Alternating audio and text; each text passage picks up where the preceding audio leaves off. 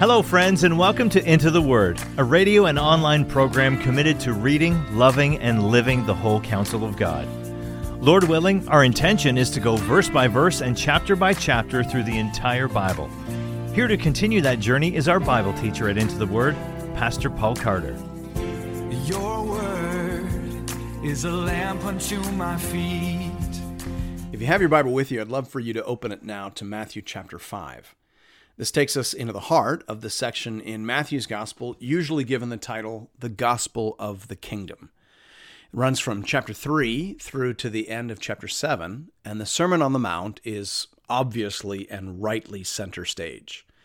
This is an incredibly important chapter, and it's a long chapter, so it may take us a few more minutes than normal to make our way through it. Now, if you remember, at the end of chapter 4, Matthew tells us that Jesus was going throughout all Galilee proclaiming the gospel of the kingdom. He said that in Matthew 4:23. So it would seem that this sermon, the Sermon on the Mount, is presented as a sort of representative sample. Jesus probably preached this sermon dozens or even hundreds of times, likely with slight variations each time, depending on who he was talking to. And that likely accounts for some of the slight differences in terms of how the sermon is recorded and presented in the Gospel of Luke. In terms of structure, there are three parts to the Sermon on the Mount as presented here in Matthew. Verses 1 to 16 provide the introduction, in which the norms and witness of the kingdom of heaven are discussed. Then from 517 to 712, we have the main body of the sermon, and then we get the conclusion and invitation in 713 to 27. So hear now the word of the Lord, beginning at verse 1 of chapter 5. Seeing the crowds, he went up on the mountain, and when he sat down, his disciples came to him. Now let's just pause here to consider the audience for this remarkable sermon. Verse 1 tells us that his disciples came to him. So obviously he's teaching his disciples, but Matthew 7:28 at the conclusion of the sermon says, "And when Jesus finished these sayings, the crowds were astonished at his teaching, for he was teaching them as one who had authority and not as their scribes." So it's probably best to think of Jesus teaching his close disciples while at the same time being fully aware that a much larger group was listening in. Verse 2. And he opened his mouth and taught them, saying, Blessed are the poor in spirit, for theirs is the kingdom of heaven. The Sermon on the Mount begins with a section we've come to know as the Beatitudes. In this section, a number of people are referred to as blessed. So obviously, we want to know exactly what that word means. D.A. Carson says usefully here to be blessed means fundamentally to be approved or to find approval, closed quote. So this is the approved path. This is the blessed path. This is where God's people want to be found walking. Therefore, scholars will sometimes refer to the Beatitudes as describing the norms of the kingdom of heaven. The Beatitudes describe behaviors and attitudes that are associated with the kingdom of heaven and that are appropriate for the people of God. Now, to be clear, the Beatitudes don't tell us how to get saved. In fact, we aren't told how to enter the kingdom of heaven until the end of the sermon. Rather, the Beatitudes tell us how saved people, how kingdom people ought to live immediately and progressively as they grow in the image and likeness of Christ. The first beatitude refers to the poor in spirit, for theirs is the kingdom of heaven. This saying of Jesus sounds an awful lot like Isaiah 66 2, which says, But to this man will I look, even to him that is poor and of a contrite spirit, and who trembles at my word. Again, since the word blessed means the one approved by God, we are learning here that God approves of the person who is poor in spirit. We see that in both the Old and New Testaments. But what does that mean? R.T. France says that the phrase poor in spirit refer to those who humbly trust God, even though their loyalty results in oppression and material disadvantage, in contrast with the wicked who arrogantly set themselves up against God and persecute his people. The emphasis, thus, is on piety and suffering. Closed quote. I found that very helpful. The phrase, for theirs is the kingdom of heaven, is repeated in verse 10, creating an inclusio or a set of brackets, giving us the theme for the Beatitudes as a whole. This is about what is approved in the kingdom of heaven. Verse 4 Blessed are those who mourn, for they shall be comforted. Now, why would God approve of people who mourn? Over what are they mourning? Here it is helpful to remember the story in Ezekiel 9. Prior to a great outpouring of wrath upon Jerusalem, God called an angel to him and said, Pass through the city, through Jerusalem, and put a mark on the foreheads of the men who sigh and groan over all the abominations that are committed in it. And to the others, he said in my hearing, Pass through the city after him and strike. Your eye shall not spare, and you shall show no pity. Kill old men outright, young men and maidens, little children and women, but touch no one on whom is the mark and begin at my sanctuary. Closed quote. That's Ezekiel 9, 3 to 6. In this story, God approved and marked as approved the people who had mourned, sighed, and groaned over sin. Kingdom people, by and large, are not happy with the way that this world is. They are disturbed by what they see. And what makes everyone else laugh makes them want to cry. That is the normal experience of the people of God in this fallen world. Verse 5 Blessed are the meek, for they shall inherit the earth. Meekness is about not forcing your way forward. It's about trusting God to promote you if that is his desire. So we think of Abraham and Lot in Genesis 13. We think of Moses with respect to the challenge of Miriam and Aaron in Numbers 12. Verse 6 Blessed are those who hunger and thirst for righteousness, for they shall be satisfied. Now, while the word righteousness in the New Testament can refer to the righteousness we receive through faith in Christ, here it refers to a pattern of life in conformity with God's will. A kingdom person wants his or her life to line up perfectly with God's word and will. This is the normal desire of every truly saved person immediately and progressively under the influence of the Holy Spirit. Verse 7 Blessed are the merciful, for they shall receive mercy. Mercy refers to a loving response toward the misery and helplessness of another person. Kingdom people are compassionate and responsive toward the vulnerable. Again, that impulse is immediately implanted when we become a Christian and receive the Holy Spirit and it grows and strengthens over the course of the Christian life. Verse 8 Blessed are the pure in heart, for they shall see God. The Sermon on the Mount places great stress on internal righteousness as opposed to the external formalism of the Pharisees. It is the internal purity and righteousness of the kingdom citizen that is approved by God and that will increasingly characterize his people. Verse 9 Blessed are the peacemakers, for they shall be called sons of God. D.A. Carson says helpfully here the Christian's role as peacemaker extends not only to spreading the gospel, but to lessening tensions, seeking solutions, ensuring that communication is understood. Closed quote.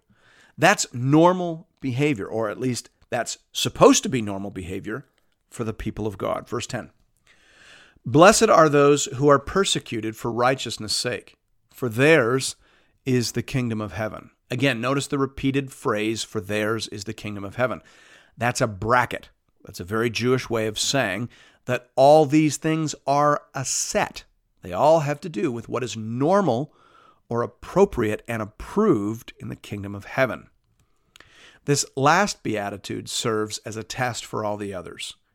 If you live in the kingdom of heaven, if you walk the kingdom way, then you will be persecuted by the kingdom of this world. Indeed, as the Apostle Paul said, all who desire to live a godly life in Christ Jesus will be persecuted. 2 timothy 3:12 verse 11 blessed are you when others revile you and persecute you and utter all kinds of evil against you falsely on my account Rejoice and be glad, for your reward is great in heaven, for so they persecuted the prophets who were before you.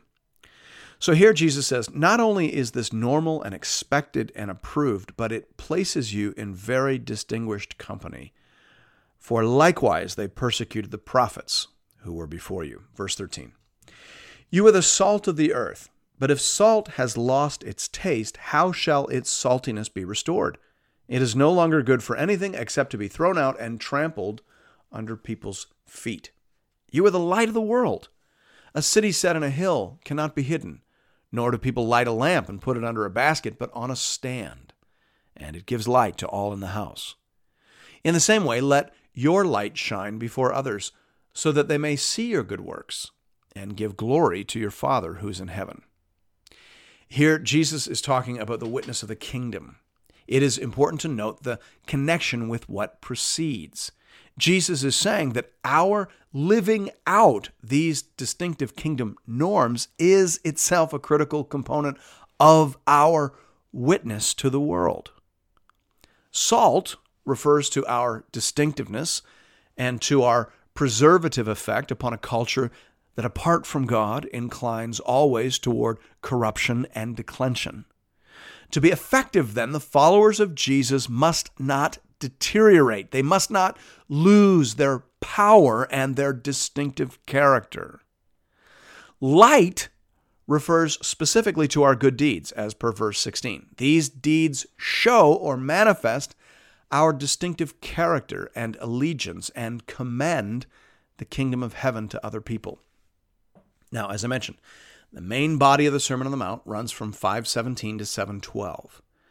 If the introduction had to do with the norms and witness of the kingdom, here the emphasis is on the righteousness of the kingdom. Jesus talks about how the righteousness of the kingdom relates to the Old Testament, how it is superior to the righteousness of the Pharisees, how it is internal in nature, how it is before the Lord and not before men, how it is humble and trusting, and how it may usefully be summarized. In doing all of this, Jesus shows how he fulfills the law and interprets it and arbitrates it as the rightful king of the kingdom. We'll begin reading at verse 17. Do not think that I have come to abolish the law or the prophets. I have not come to abolish them, but to fulfill them. Let's just pause and be very clear here. Jesus did not come to abolish the law or the prophets.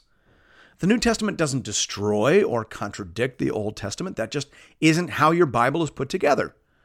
Think of it this way The Old Testament was like a dark cave filled with breathtaking beauty and treasure that was only dimly seen and partially understood because of the fallenness and wickedness of men. But thanks be to God, Jesus is the light. In him, we see all clearly, but it's the same cave, it's the same room, it's the same faith. Jesus didn't come to dig a new cave. He came to turn the lights on so that we could see who God has always been and how God has long been working to save and redeem a people for himself.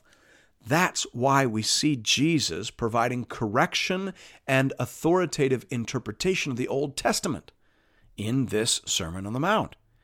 He is here to tell us how to read the law and the prophets. He's not telling us to unhitch from them or to throw them away. He is saying that he is the ultimate author and interpreter of everything that God has to say. He is, as the Gospel of John says, the Word made flesh. Verse 18 For truly I say to you, until heaven and earth pass away, not an iota, not a dot, will pass from the law until all is accomplished. Therefore, Whoever relaxes one of the least of these commandments and teaches others to do the same will be called least in the kingdom of heaven. But whoever does them and teaches them will be called great in the kingdom of heaven. So, again, to be clear, Jesus affirmed the whole Bible, the whole Old Testament is inspired and profitable, and it points to Him. And He now takes the baton, as it were, and continues to move forward with it. He looks back and clarifies and he looks forward and expands and applies. That's how your Bible is put together with a teaching and clarifying Christ in the very middle. Thanks be to God. Verse 20 For I tell you, unless your righteousness exceeds that of the scribes and Pharisees, you will never enter the kingdom of heaven. Now, we sometimes hear this as if Jesus is saying that we must strive to be like the Pharisees, only better. That we have to, in essence, follow them and go further than them. But that's not at all what Jesus is saying. Jesus is saying that the scribes and Pharisees have gotten off track. Their righteousness doesn't work, therefore, do not be like them. Jesus is rejecting the righteousness of the scribes and Pharisees. It is formal, ritualistic, and external. It is designed to impress men and not God. The righteousness of the kingdom is infinitely better. Verse 21. You have heard that it was said to those of old, You shall not murder, and whoever murders will be liable to judgment. But I say to you that everyone who is angry with his brother will be liable to judgment. Whoever insults his brother will be liable to the council. And whoever says, You fool, will be liable to the hell of fire. So if you are offering your gift at the altar, and there remember that your brother has something against you, leave your gift there before the altar and go. First be reconciled to your brother, and then come and offer your gift. Come to terms quickly with your accuser while you are going with him to court, lest your accuser hand you over to the judge, and the judge to the guard, and you be put in prison. Truly, I say to you, you will never get out until you have paid the last penny. Here again, we see that the righteousness of the kingdom is about the heart, first and foremost. It is not about external performance or perfunctory obedience. It is about wholehearted obedience. It isn't enough simply not to kill people. As kingdom citizens, we must learn to love people from the heart. That's what Jesus is saying. He's not done here. Verse 27. You have heard that it was said, You shall not commit adultery. But I say to you that everyone who looks at a woman with lustful intent has already committed adultery with her in his heart. Again, it's not enough simply to not have sex with your neighbor's wife. That's a great start. But the kingdom way is far deeper than that. The kingdom way is for us to love our wives and to be glad in them, body, mind, and soul. Verse 29. If your right eye causes you to sin, tear it out and throw it away. For it is better that you lose one of your members than that your whole body be thrown into hell. And if your right hand causes you to sin, cut it off, throw it away. For it is better that you lose one of your members than that your whole body go into hell. Now, Jesus is obviously speaking figuratively here, which of course all good teachers do.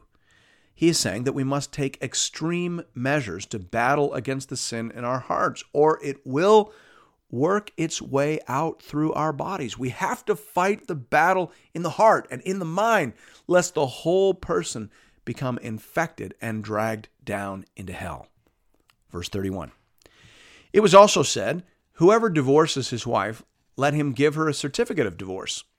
But I say to you that everyone who divorces his wife, except on the ground of sexual immorality, makes her commit adultery and whoever marries a divorced woman commits adultery. Again, Jesus is positioning himself as the authoritative interpreter of the Old Testament, specifically here of Deuteronomy 24. In that passage, Moses did permit the giving of divorce certificates, but Jesus is clarifying this was not done to make divorce easier, it was done to protect women. Moses didn't mean to devalue marriage, he meant to severely regulate divorce and to protect vulnerable women.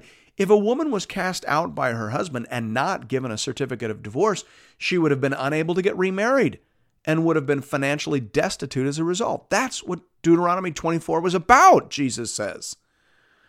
And we're very glad for that clarification. Verse 33.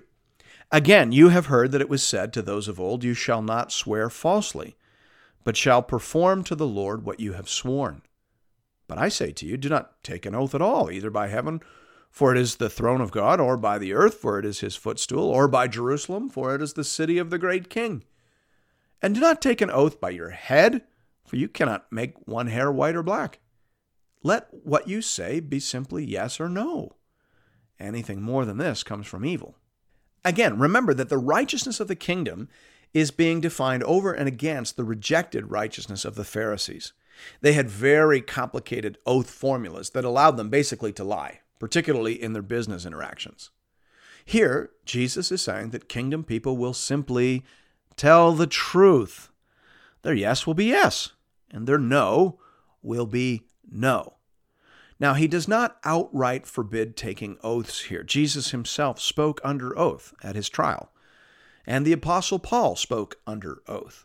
So, we understand this simply to be another stark contrast. Jesus is saying, Kingdom people don't use complicated oath formulas in order to lie.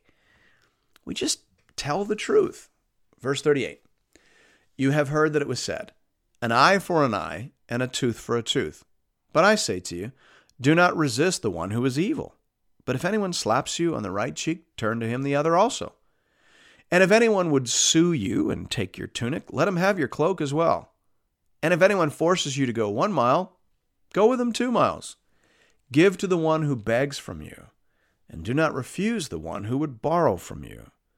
Now, the eye for an eye principle in the Old Testament was actually meant to limit blood feuds between families and to set a kind of limit, a kind of relationship with respect to judicial punishments between the crime committed and the punishment that was given out. Back in those days, vigilante justice could certainly get out of hand, families going back and forth. You did this to my brother, so I'm going to do this to your brother. Things escalate quickly. And also, there was a concern to make sure that when justice was being meted out by the magistrate, that there was a logical relationship, a reasonable relationship between the punishment given and the crime committed. We're not going to chop people's heads off for stealing loaves of bread. So that was the original intention. However, it had become in Judaism a warrant for revenge seeking. So Jesus points away from that wrong application toward a more appropriate kingdom perspective. Jesus is saying that kingdom people don't take revenge. They don't try and even the score. They aren't obsessed with their personal rights.